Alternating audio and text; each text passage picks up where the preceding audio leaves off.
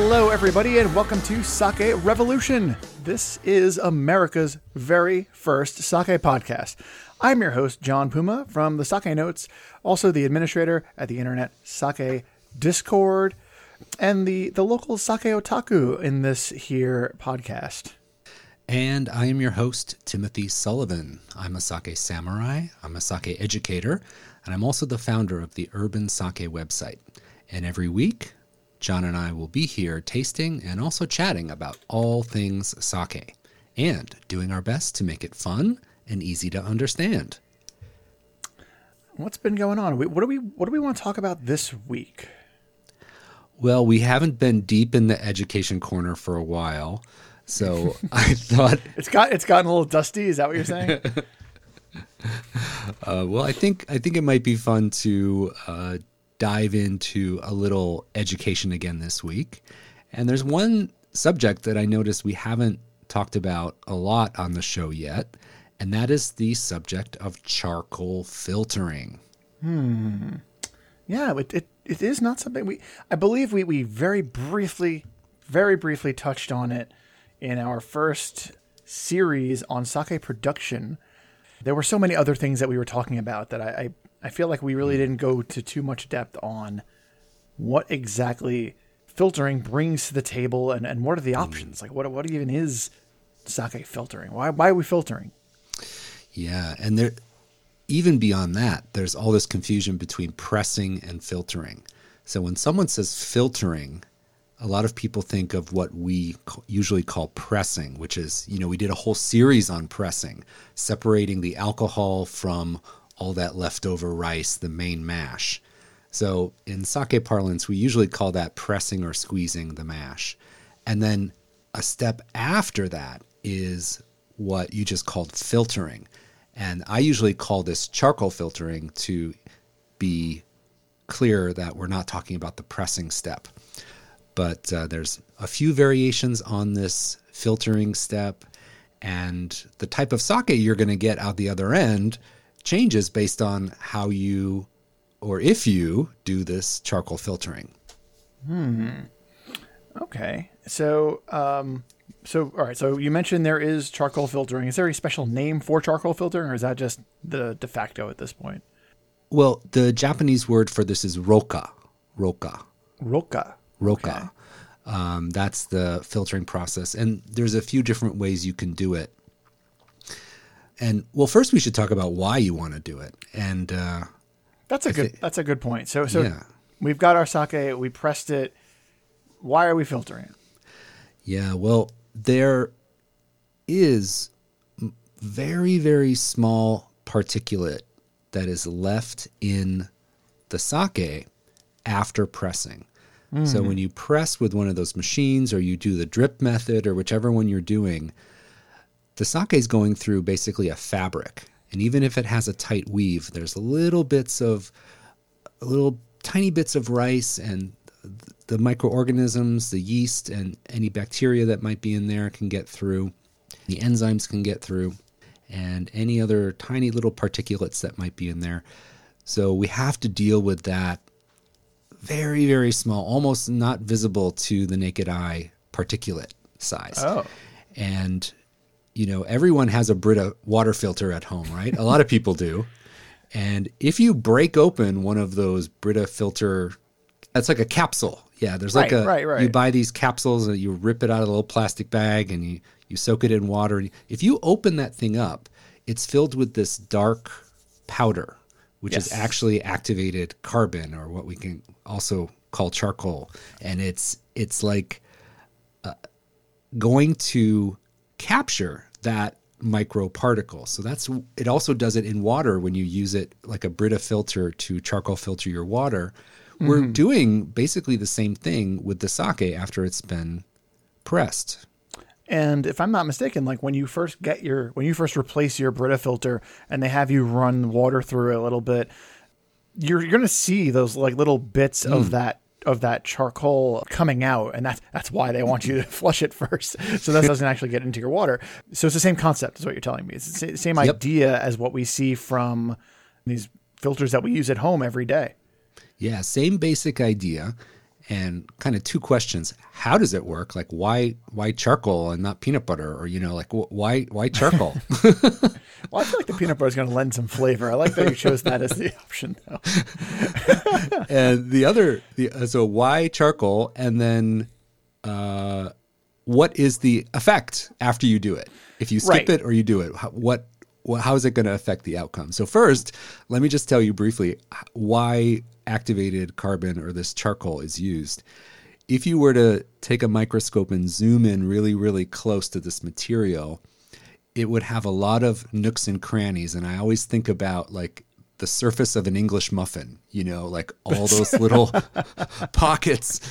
Okay. and, and what happens is when you put this material into a liquid and then filter it out those little nooks and crannies capture and Absorb. little bits of rice and all those little particulates that we want to get out. So it's a way to To kind of absorb them. and then filter them out. So it's a very interesting process the way that this material actually gets those micro particles out of there. That's that. That is interesting. Okay, so so we now know the how. Mm-hmm. Why? So you know, you, and, like, we so we do this with our drinking water because we don't trust our tap water.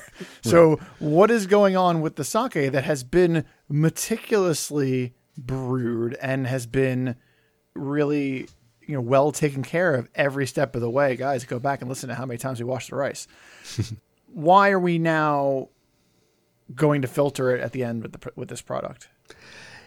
Well, you can clarify the sake even more.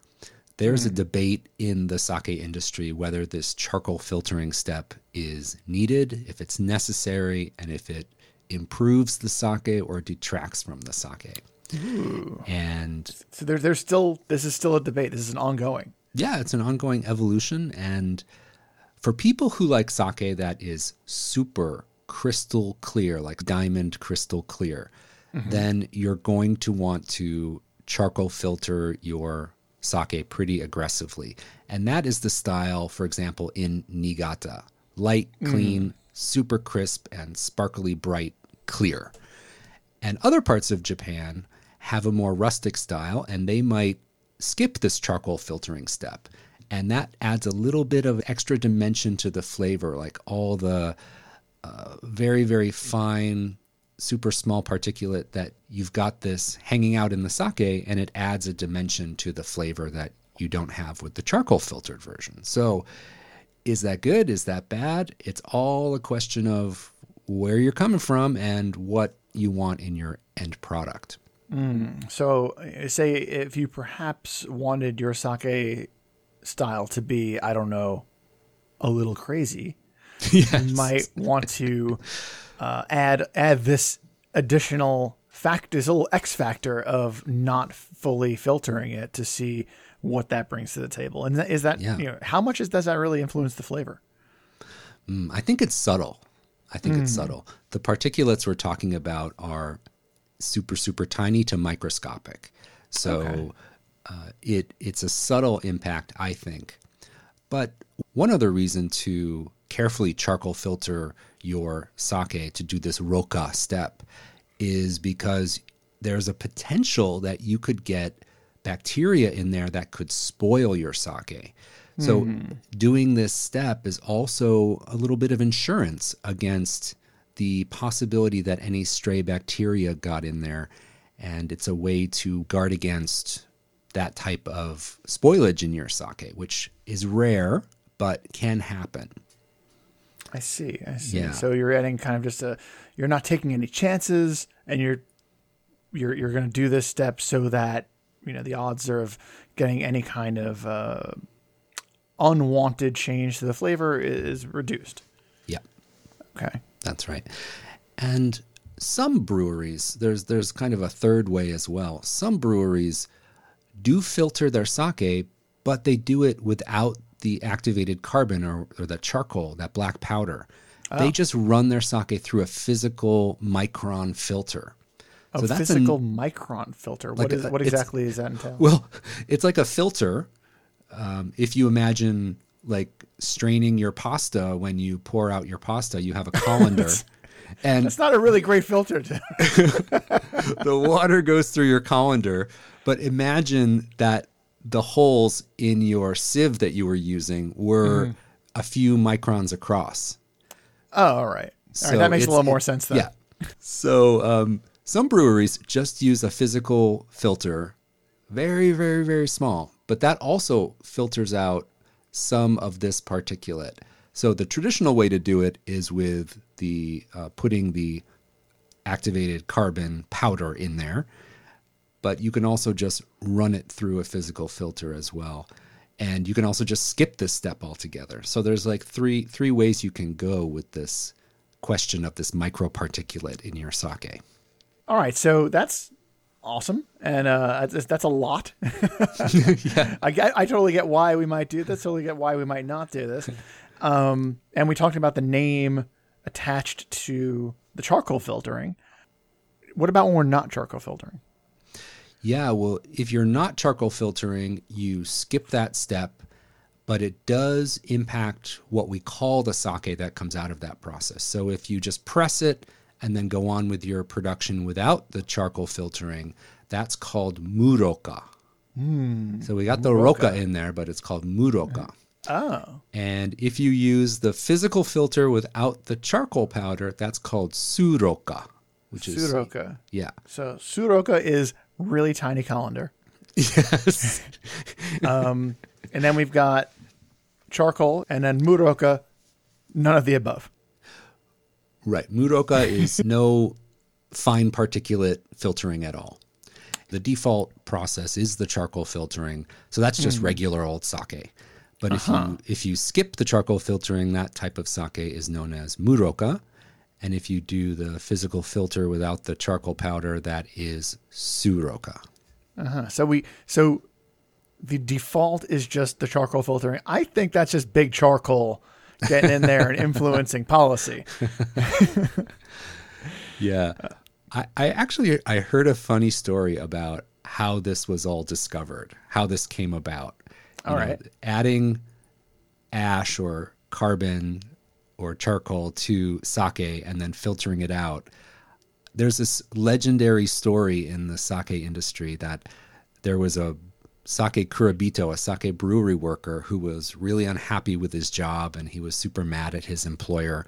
And to get back at him, he grabbed up some charcoal and he threw it into a vat of finished sake.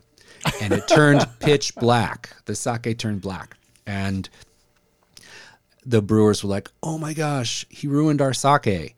So they filtered it out and the sake came out even clearer than before. And they're like, "Hey, maybe something's going on." So the legend in the sake industry is that this charcoal filtering is the result of a sabotage attempt by an angry brewery worker. That's pretty good. I like this story. That's pretty good. That is uh I like that one. That's uh that's not bad. I hope it's true. That sounds like sounds great. I really want this to be a fact. Yeah, so John, you've heard muroka before, right? Yeah. Uh, in my travels, I typically see the word muroka accompanied very closely by the word nama. Yes. And I guess if you're not pasteurizing your sake, you're probably a little less concerned about the bacteria that might get in there from, from not having a filtration process. And you want to be a little bit more raw. You want that that that variable in there. Uh, Would you say that's why they do it? Yeah.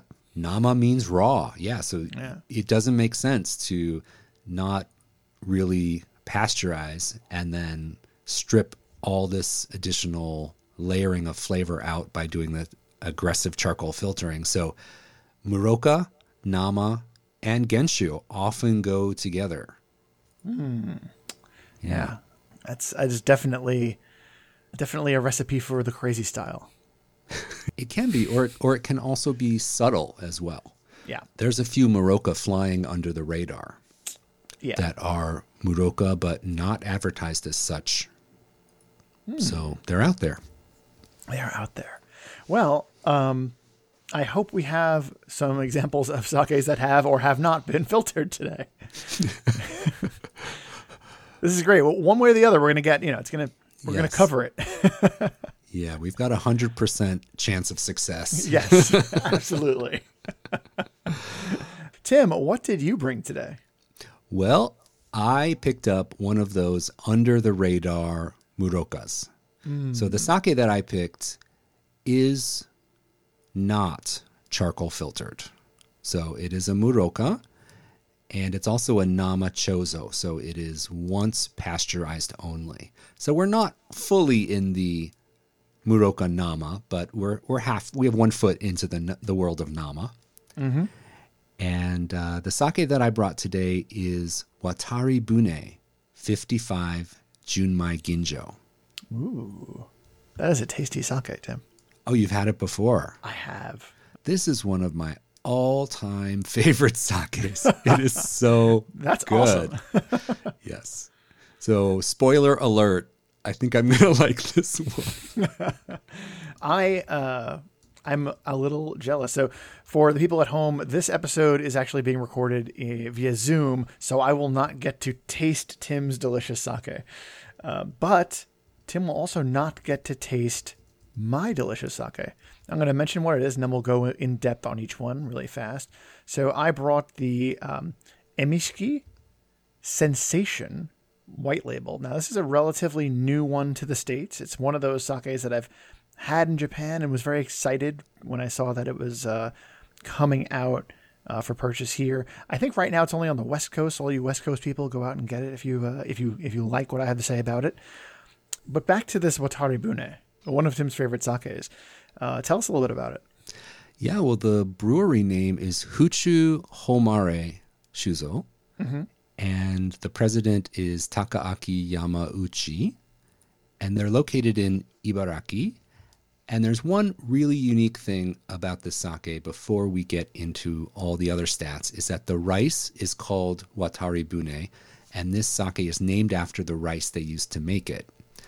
Now, this Watari Bune rice is basically rice that was extinct for a long time hmm. and fell out of common use. And Mr. Yamauchi was able to locate some seeds at the prefectural seed bank and restored this rice. And it took him three years to grow enough to be able to make his first batch of sake using this rice. So, this is a restored rice that was abandoned, and he brought it back to life, and it is now really well known in Ibaraki Ken. And this sake is the sake that made that happen. So, really cool story with the rice related to this. Uh, as I mentioned before, it's a Junmai Ginjo. This Watari Bune is polished down to 55% remaining. The sake meter value is plus three. The alcohol is 15.5. And as I mentioned, this is also a Muroka and a Nama Chozo. Yes. So, John, why don't you tell us the stats for your Emishiki? So yes, the Emishiki Sensation White. They have a couple of different types of these. They have the white, black, and a couple of others. And this is a Junmai. Emishiki is also the name of the sake brewery itself. So it's the uh, Emishiki Sake Brewery, and it is in Shiga, Japan. This uh, sake uses local rice, what they say, and it is milled down to fifty percent though. So you're getting a Junmai made with local rice, which usually like not not a very fancy sake rice. Tim, is that usually what happens when Yeah. it's, when it's labeled as local rice? But they took it and milled it all the way down to fifty, which I find very interesting and probably going to be a little different. Um, the Nihonshudo, that measure of dryness to sweetness, is minus five. So I'm expecting some sweetness here, and the acidity is one point six. Well, that sounds sensational. I need a minute after that. That's uh, Wah, wah. my first um, instinct would be age or something like that. So clarifying that and saying, you know, it does not always mean that. This could just be, could just be, you know, a little bit, uh, a little bit muroka. Yeah, if you leave sake on its own, if you run it through a press and just leave it alone, and you look at it in a tank, it has quite a yellowish greenish color to it naturally. So when you see sakes that, as I mentioned before, are super crystal clear, that is a strong indication that they've gone through that. All right, Tim. Let's get to tasting. Yeah, since since you've got the well, you've got the Muroka. Do you want to go first, or who's the control? I guess. I'll go first. All right.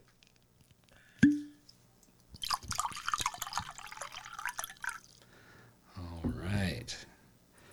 So we have just a hint of color, and that's something that is important to talk about with Muroka in particular because those micro particles that are in sake that do not get charcoal filtered, those can discolor over time and they can lend just a wisp of color to a sake. So when you see a sake that has a little bit of a yellow or a golden haze to it, don't assume automatically that it's uh, light shocked or spoiled by overexposure to the sun or something like that. It can be that it's a muroka style sake and it has just a very, very small amount of fine particulate. And that can lend that color. So I'm noticing that here just a little bit, very, very, very uh, subtly. So I'm going to give this a smell. Mmm, that smells good. uh, fruity, bright, really lovely aroma.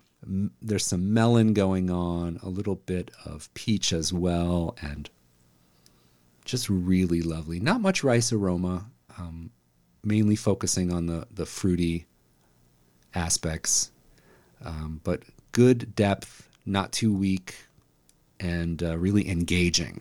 So, very, very beautiful. And let's give it a taste. Mmm. Mmm. Okay. So, this has a really nice round melon flavor on the on the palate. Hmm. Beautiful finish. And the texture is so silky smooth. This is uh, so drinkable, so approachable, really food friendly. And I think for those of you that have the John Puma style palate and you want that sake to relax on the couch with, I think we found another candidate, John. Oh, that's that is that's that's my wheelhouse. That's where I'm at. Yep. yep. Isn't it ironic that I ended up with this Muroka?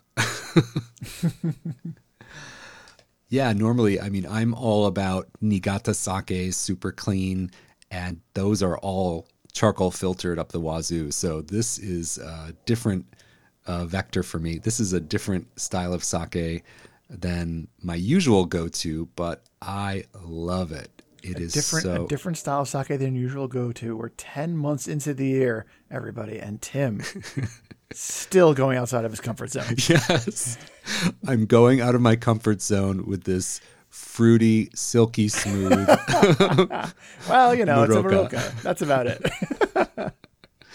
I'd say it was very far from your comfort zone. Slightly, you know, slightly outside. I can see my comfort zone from here. yes. Yeah. So, oh my gosh, this is a crowd pleaser. This is so easy to enjoy and just really, really nice. A beautiful Junmai Ginjo. And it, it just goes to show you. I think if I blind tasted this sake, I would say, oh, this has to be Yamada Nishiki or something like that because that rice is traditionally used for this type of really uh, fruity and engaging flavor. Uh, but Watari Bune is the curveball here. That rice that has been brought back from the brink and uh, really delicious. And I did get a chance to visit this brewery, and uh, this was uh, over 10 years ago. Of I course met- you have. I met with um, I met with the president, and uh, it was it's a beautiful place, very very old building as well, and uh, just a great dedication to the uh, production that they do there. So if you get a chance, you got to try this Watari Bune. All right, so that ties it up for me, John. All you ready to give yours a taste? I am ready to to open up the uh, Emishiki Sensation, the white label.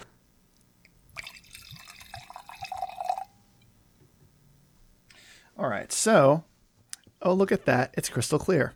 The Roka process works, ladies and gentlemen. And the nose has some white wine, like that, that white wine acidity almost. All right, so the flavor here, not quite the the melon bomb that you've got going on over there, but there is a nice amount of fruit here. And have another sip. Mm. It's nice and soft and round. There's a really nice acidity on the finish that I really enjoy. It's a it's a nice gentle kind of you know relaxing sake. This this can also have a place on the couch. Um, You're not going to kick it off the couch. not going to kick us off the couch. I, I can I can sip some of this on the couch, but it is it is just really soft and light, and then that little acidity bite at the end. It's really like a nice little journey. It has like a, a brightness to it, I guess, from that acidity. Yeah. What about the sweetness, the residual sugar in there? Until you reminded me, I forgot that it that this is a minus five. Minus five.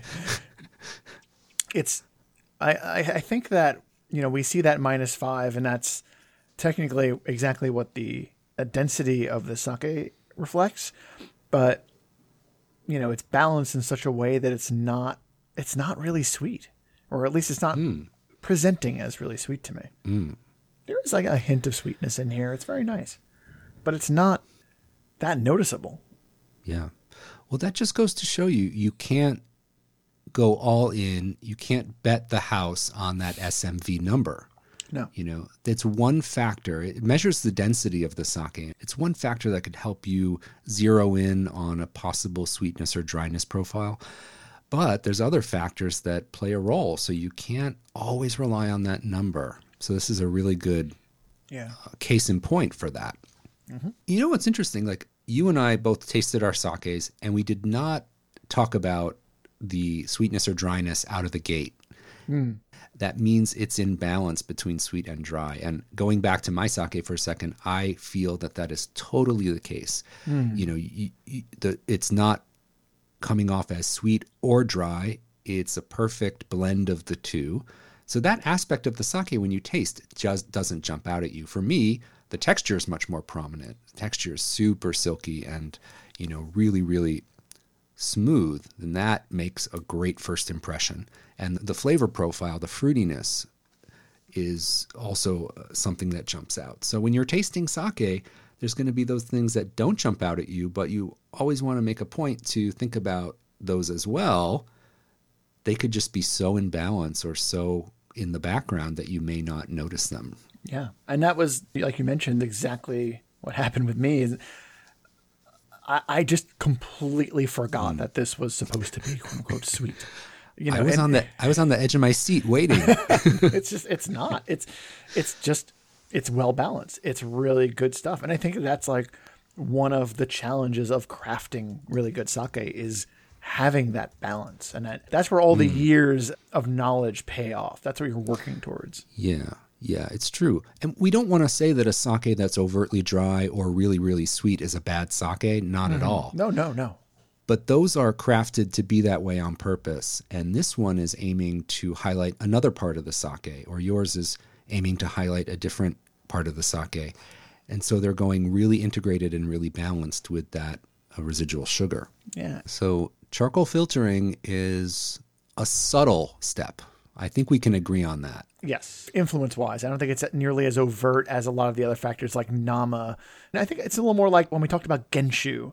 That Genshu brings some subtle changes to a sake depending on what the brewer's intent was. Right. That is uh, is how I'm viewing the, the Muroka versus Roka debate.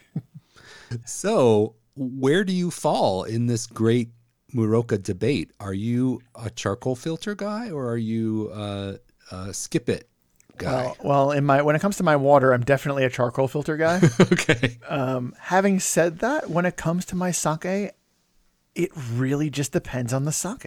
Like I think that with a skilled brewer, you're gonna get the outcome that they're looking to get, and you're gonna have a great time either way. You know, I think Yeah. that I don't think there's a there's a clear answer to like oh like Muroka is clearly you know superior. Just like there's no answer on like you know well not everything should be a Nama. It makes Right. different different styles make different flavors, and I want to have all of these different flavors and experience it all. That's a very diplomatic answer. Have you ever thought about politics? I I just want to experience a whole lot of different sake. I don't think it's a I don't think that was entirely diplomatic. But I uh, think- in- just in case you're I do, just in case I do want to get into politics, Tim, what do you think? Turn the question around. That's yeah. that's politics. yeah, what you said. Damn. Yeah, no, I, I, I couldn't agree with you more. I think that uh, variety is the spice of life when it comes to sake, and we want some super, super clear, some a little more depth of flavor, and the more varieties, the better. I think that's the way to go. Excellent. John, it was super fun tasting with you again. Sorry to uh, have one of your favorite sake styles in front of me and you not being able to taste it, but the shoe's going to be on the other foot before you know it. Yeah, yeah, yeah. you save some for me, and we'll uh, we'll exchange. I'll, I'll let you have some of my uh, MHD, right. and you let me have some of that Watari Bune, and we'll call it even. That is a deal. All right. Well, thanks so much. And I want to also thank our listeners for tuning in. We really do hope that you're enjoying our show. If you'd like to show your support for Sake Revolution, one really great way to help us out is to back us on Patreon. We are a listener supported show, and all the monies we receive from our Patreon supporters help us defray all the costs that go into producing, editing, and getting a podcast out there each and every week. That is right. We do appreciate each and every one of you out there. Um, everybody who donates, everybody who listens, everybody who tells their friends and leaves us a rating on iTunes or their podcast platform of choice. All these things really do uh, make a difference, and it does really help us. And you know, we also like we just like that you guys like to listen to our show and listen to our, our banter, right, Tim? Right. Absolutely. And as always, if you would like to learn more about any of the topics or the sakes we talked about in today's episode, be sure to visit our website, sakerevolution.com, for all the detailed show notes. And we know for a fact that you have sake questions that you need to have answered. And we have an email address that we would like you to send those questions to. It helps us get ideas for episodes and stuff like that. And it's a lot of fun. That email address is feedback at sakerevolution.com. So until next time, please remember to keep drinking sake and kampai.